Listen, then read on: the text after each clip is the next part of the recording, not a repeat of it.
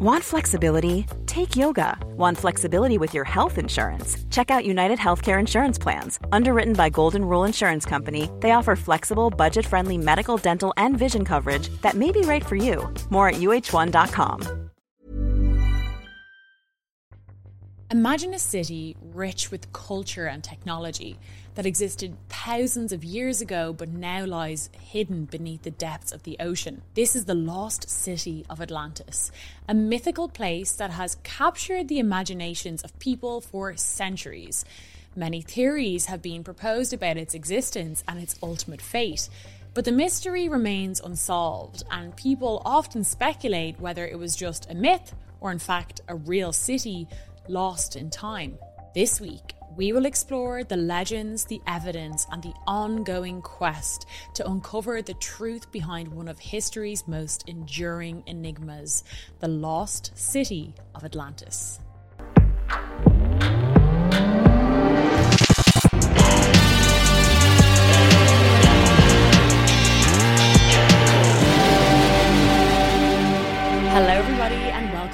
Red Room. I hope you're all doing well and ready for another edition of Red Room Revisits, the series where we take a look back on some of my favorite topics covered on my weekly podcast and see if there's anything I've missed or didn't have time to touch on. So, since we're talking about ancient history today, I thought I'd bring you back on a little journey of my own ancient history to way, way, way, way, way back when I was a little old college student. Now, as we all know, College consists of two things studying and socializing, one of which I was much more gifted at than the other. I'll give you a guess which. AKA, I talk for a living now.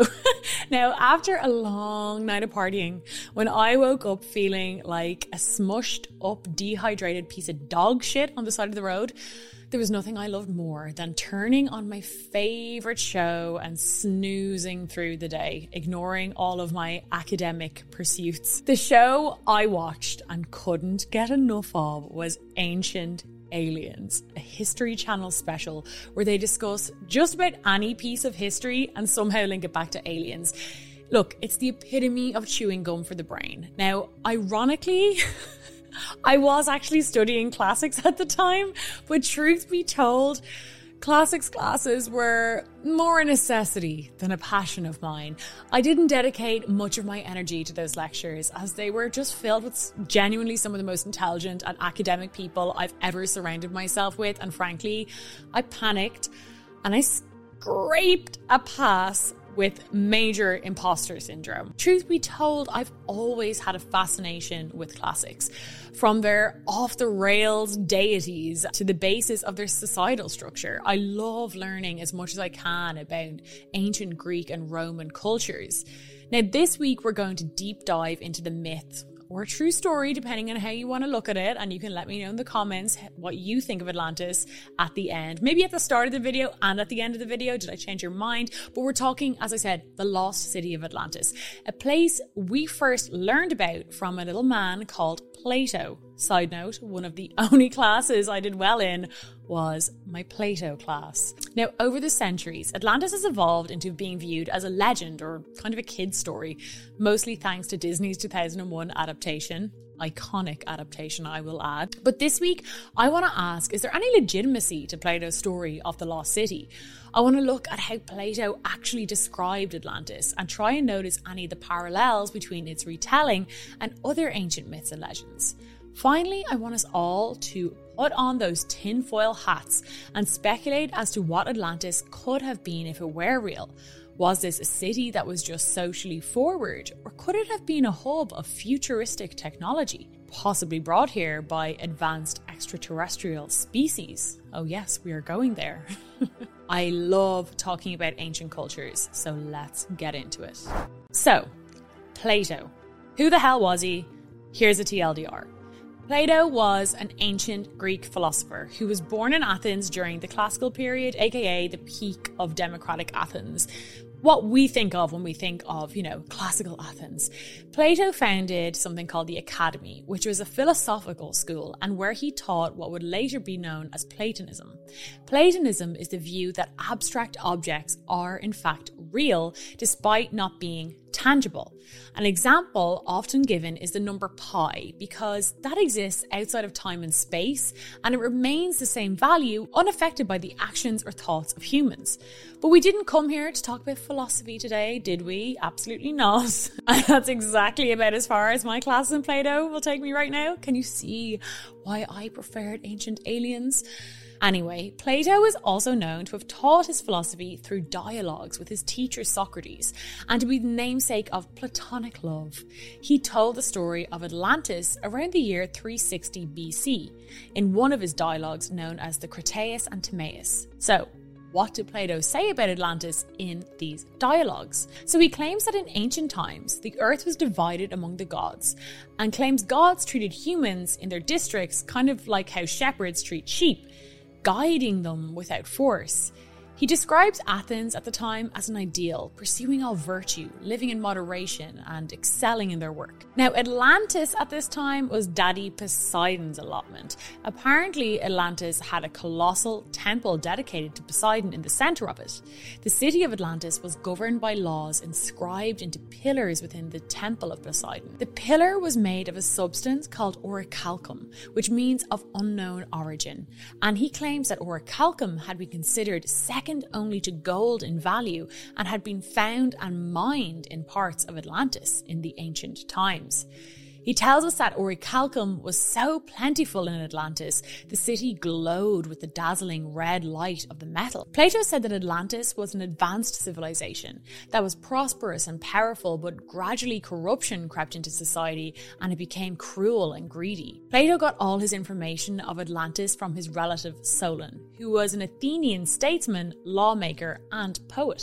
He was known to be a man of great wisdom and character. He went to Egypt later in his life and was told of Atlantis from a high Egyptian priest who read the story of Atlantis from hieroglyphics to him, which also mentioned that Egypt was a colony of Atlantis.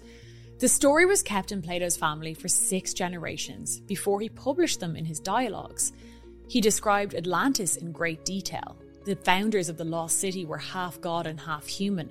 They created a utopian civilization and eventually became a great naval power.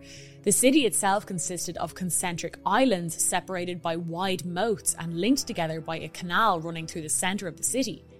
Every passage to the city was guarded by gates and towers, and a wall surrounded each ring of the city. The walls were constructed of red, white, and black rock, quarried from the moats and were covered with brass, tin, and the precious metal orichalcum, respectively. The islands contained many precious metals, which made the city unfathomably wealthy. However, people on Atlantis were not materialistic or blinded by greed. The city was home to rare exotic wildlife and measured 2,000 by 3,000 stadia, which is how they measured things back in Plato's day, which is around 300 by 500 kilometers. Apparently, it was a bustling city all day, all night, rich in languages spoken from all over the world, with natives being fluent in almost all of them. They eventually conquered Africa as far as Egypt and Europe as far as Italy, before being driven back by an Athenian led alliance. Plato recalled Atlantis ceased to wear its prosperity with moderation. When Zeus, Poseidon's brother and ruler of all the gods, saw how the Atlanteans were behaving, he was disgusted. Everything they once stood for had been corrupted. They had turned greedy and spiritually rotted. For this reason, Zeus and the gods, perceiving how evil this race had become, inflicted punishment upon them and let them be swallowed up by the sea of a great flood. Now, according to academics, Atlantis is merely a myth, a story where we explore topics like greed and how easily power can corrupt, and how being materialistic can rot a nation. But today we're going to be looking at the less popular theory in academic circles that Atlantis was in fact a real place. But before we go off the rails and start talking about ancient alien astronauts, what is the evidence that points to Atlantis possibly being real? Plato's story of a city wiped out by a flood, powered by divine intervention, is nothing new. In the Christian Bible, we have the story of the Great Flood and Noah's Ark. Egyptian gods Ra and Sekhmet destroyed part of humanity for their disrespect and unfaithfulness by flooding the Nile. Ancient Irish mythology claims the first settlers of Ireland claimed to escape a flood, and Native American cultures have dozens of stories of catastrophic events. Almost every single ancient civilization has a similar story of a great flood. So many people argue what is more likely? Every civilization making this up out of nowhere? Or was there some kind of great flood that destroyed a large part of our Earth and its civilization? And if that is true, who's to say what it destroyed? Could it have destroyed civilizations that were way more advanced than we think our ancestors were? One of my favourite questions to ponder upon is what would survive now in a global cataclysm? Of course, much of our technological advances are tangible, like computers, but what about things like Wi Fi or the internet? Could our means of communication be a mystery to a future civilization 12,000 years in the future? Graham Hancock is an author and an academic who spent years researching ancient civilizations, and he suggests that now with geology, we now know that there was a cataclysm around 12,000 years ago known as Meltwater Pulse 1b. Uh, because when I wrote Fingerprints of the Gods, I proposed that there had been a gigantic global cataclysm about 12,500 years ago, but I didn't really know what had caused it. I suggested a number of possibilities, and then suddenly in 2007, out comes this hypothesis with mainstream backing by mainstream scientists, saying that it looks like there was a series, of, not just one impact, but multiple impacts all over the Earth around 12,800 years ago that, that, that caused this cataclysm. And I began to follow that theory. And by about 2013, it became clear to me that these scientists were onto something really big. He believes that this cataclysm buried dozens of ancient cities around the world that are yet to be discovered by archaeologists, and that these cities could hold valuable information about the history of humankind. Independent researcher, former fraud investigator, and army slash Iraq war veteran what a combo. Jimmy Corsetti from the YouTube channel Bright Insight spends much of his time searching for possible locations for Atlantis. We're going to talk about his stuff in more detail later. He has speculated that the cataclysm was due to something called the Younger Dryas climate catastrophe, where global temperature shifts cause rising tides and global fires. This was said to be more destructive than the comet that caused the massive extinction event, the dinosaurs. So Atlantis? No problem. Now, back to the Native American stories for a second. The Hopi tribe of Native America have a really interesting story of a great flood that has lots of similarities to Plato's Atlantis. The story says that long ago, the world was filled with evil. Men and women lost respect for each other and became greedy and selfish. The Creator was unhappy about this and decided to cause a great flood to purify the earth. Then there's the legend of the lost city of Aztlan, which appears across Aztec mythology as well as some Native American legends too. They consider it the birthplace of civilization, and searches for the land of Aztlan have spanned from western Mexico all the way to the deserts of Utah in hopes of finding the legendary island. Now, although Aztlan has never been physically identified, it has been described as an island. Rather than an island in the sea, it's an island upon a lake. According to the various Mexican versions of the stories, the homeland of Aztlan was luxurious and a delightful place located on this large lake where everyone was immortal and lived happily among abundant resources. The land was filled with vast quantities of ducks, herons, and other waterfowl. Red and yellow birds sang incessantly. Great and beautiful fish swam in the waters, and shaded trees lined the banks. At Aztlan, the people fished from canoes and tended their floating gardens of maize, peppers, beans, amaranth, and tomatoes. But when they left their homeland, everything turned against them. The weeds bit them, the rocks wounded them, the fields were filled with thistles and spines. In modern Chicano culture, Aztlan represents an important symbol of spiritual and national unity. Many of the same lessons are taught in this story of Plato's Atlantis. And I'm not saying Aztlan is Atlantis, just so you know, far from it.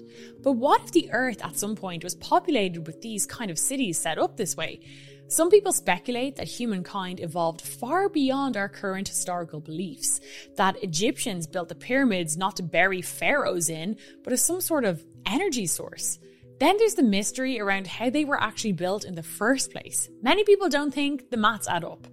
Let's do a little calculation. Officially, the timeline is 20 years for the pyramids at Giza to be built. So let's presume they worked a 12 hour day, 365 days a year. The pyramids consist of about 2 million blocks, weighing anywhere between 1 and 4 tons. That would mean ancient Egyptians would have to move one stone every two and a half minutes with some pretty basic tools, to put it lightly. Remember, this is before the invention of the wheel, and man didn't have official access to materials like iron and steel. We also, for years, thought that slaves built the pyramids, which is now looking highly unlikely. Most archaeologists and historians today think that paid labourers built the pyramids of Giza, since deceased builders were buried in a place of honour tombs close to the pyramids themselves, furnished with supplies for the afterlife. Archaeologists have also found remnants of labourers' facilities near Giza, and they were not slave dwellings. So, if these people were on the clock and charging, would they really be moving one stone every two and a half minutes with their bare hands? Now, before you say it, I am not saying aliens came down and built the pyramids for us. Many feel that opinion is rooted in a cynical form of racism, since it could insinuate that African cultures couldn't build something as sophisticated as the pyramids without the help of extraterrestrials. After all, we don't really seem to have these presumptions about the Acropolis or even Newgrange. And trust me, I get it but it has to be said the pyramids are mind blowing and not just the Egyptian ones. Mayan and Aztec cultures built them, as did the Nubians of Sudan and the Babylonian kingdom built Ziggurat of Ur. There's even a pyramid in Rome. Why was this shape of structure so popular across the world, especially if we are to believe these cultures had little to no contact with each other? This is the kind of stuff that keeps me up at night, guys, if you haven't guessed. but I'm glad to get my thoughts out there. Anyway, back to Atlantis. Where could it be? There are lots of fun theories surrounding the speculated location of the lost city of Atlantis. And to finish off the episode, we're going to run through some of my favourites. When I get to the one you think is closest to the truth, I want you to comment down below or vote in the Spotify poll, okay? Because we need answers, and this might be the only way we get them. Theory number one Antarctica is the lost city of Atlantis. Now, this theory is pretty wacky, but I love it in a tinfoil hat way. It goes. The advanced civilization of Atlantis was located where Antarctica now is. When this global cataclysm happened, world temperatures dropped, resulting in a mini ice age. The poles shifted, and Atlantis ended up down where the South Pole is. So instead of Atlantis being flooded, it was kind of flash frozen, and this is why we are yet to find any of its remnants. And now, this is where we can kind of bring in another story that's kind of fishy. And then there's the diary of explorer Admiral Richard E. Byrd, who apparently came across an advanced civilization while flying over the pole in 1947. He describes an entirely different environment as he passed it, citing rolling green hills and temperatures of 75 degrees Fahrenheit. His diary reads we are crossing over a small mountain range and still proceeding northward as best as we can be ascertained. Beyond the mountain range is what appears to be a valley with a small river or stream running through the centre portion.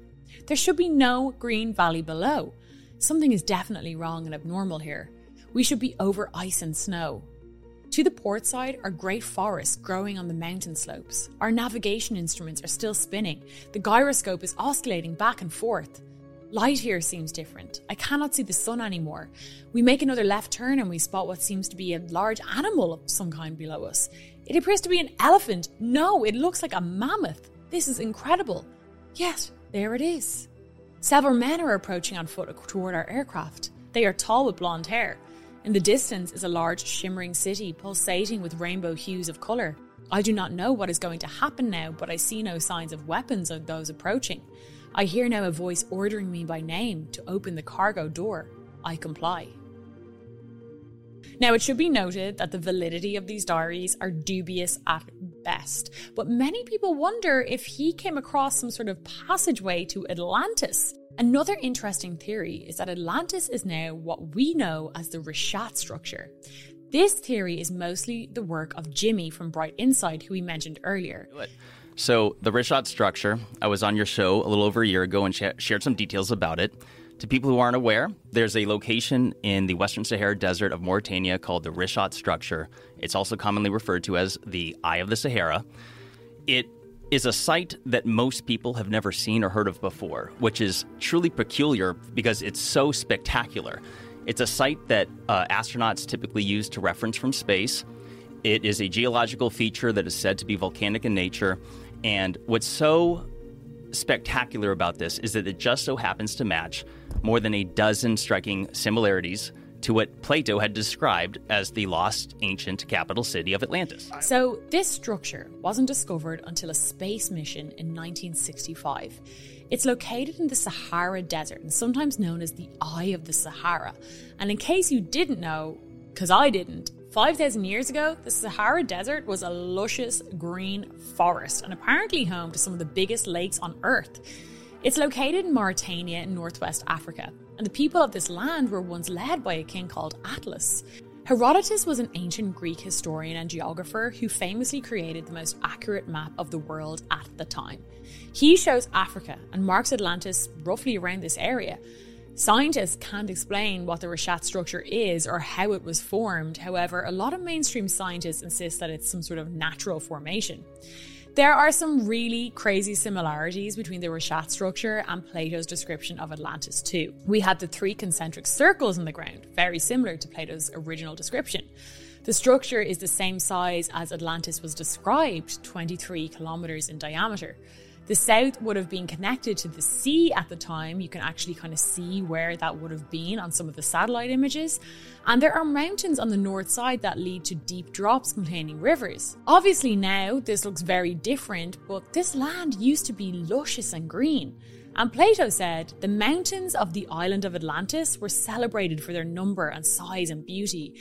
And he said this part of the island looked towards the south and was sheltered from the north. And you can see in the pictures kind of adds up. Lo and behold, the Richat structure is sheltered by mountains to the north, so I don't know, one too many coincidences. There is some geographical evidence that the land surrounding here was devastated by massive floods and tsunami. They found human remains and elephant remains here, which, you know, could hint at these exotic animals that Atlanteans apparently farmed. So, going back to my point, like a lot of people see the Sahara Desert and they don't realize that this place was unbelievably different than it is today. And one of the things that's so important is that I know some people listening will, you know, they hear Atlantis, they think, oh, it didn't exist. Right.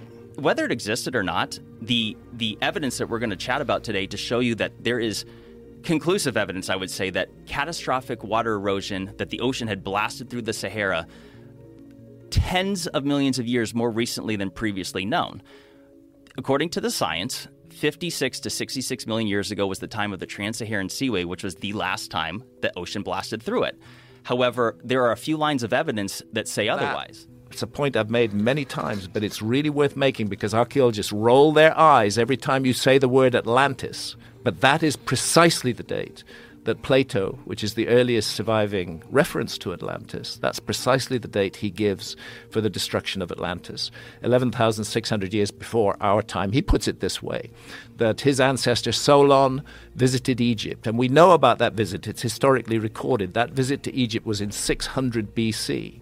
And there Solon claimed to have been told by Egyptian priests about this great advanced civilization that once existed, but that angered the gods and was destroyed in an enormous flood. And Solon asked those Egyptian priests, When did this happen? And they said, Oh, 9,000 years ago. Well, do the math. That's in 600 BC. That's 9,000 years before 600 BC. We call that 9,600 BC.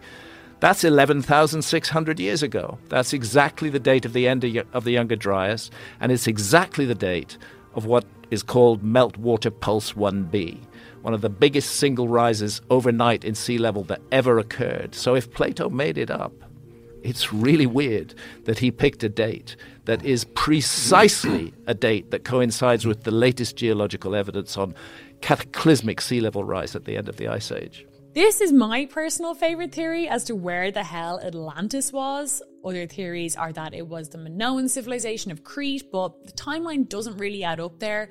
Others suspect it could be the submerged city discovered just north of Cadiz in Spain. And in fact, there's dozens of sunken cities across the world. Who's to say there weren't many Atlantises? Let me know your theories on Atlantis. Do you think it was real? Do you think it was all myth? Or do you think we'll ever find it? Have you ever heard of that Richat structure before? If you haven't, I will link some videos below and you should really dive into it because it's mad. It is so crazy. Subscribe if you haven't already, guys, or follow on Spotify so you don't miss next week's episode. I'll be back very soon. I'll talk to you all next week. Bye.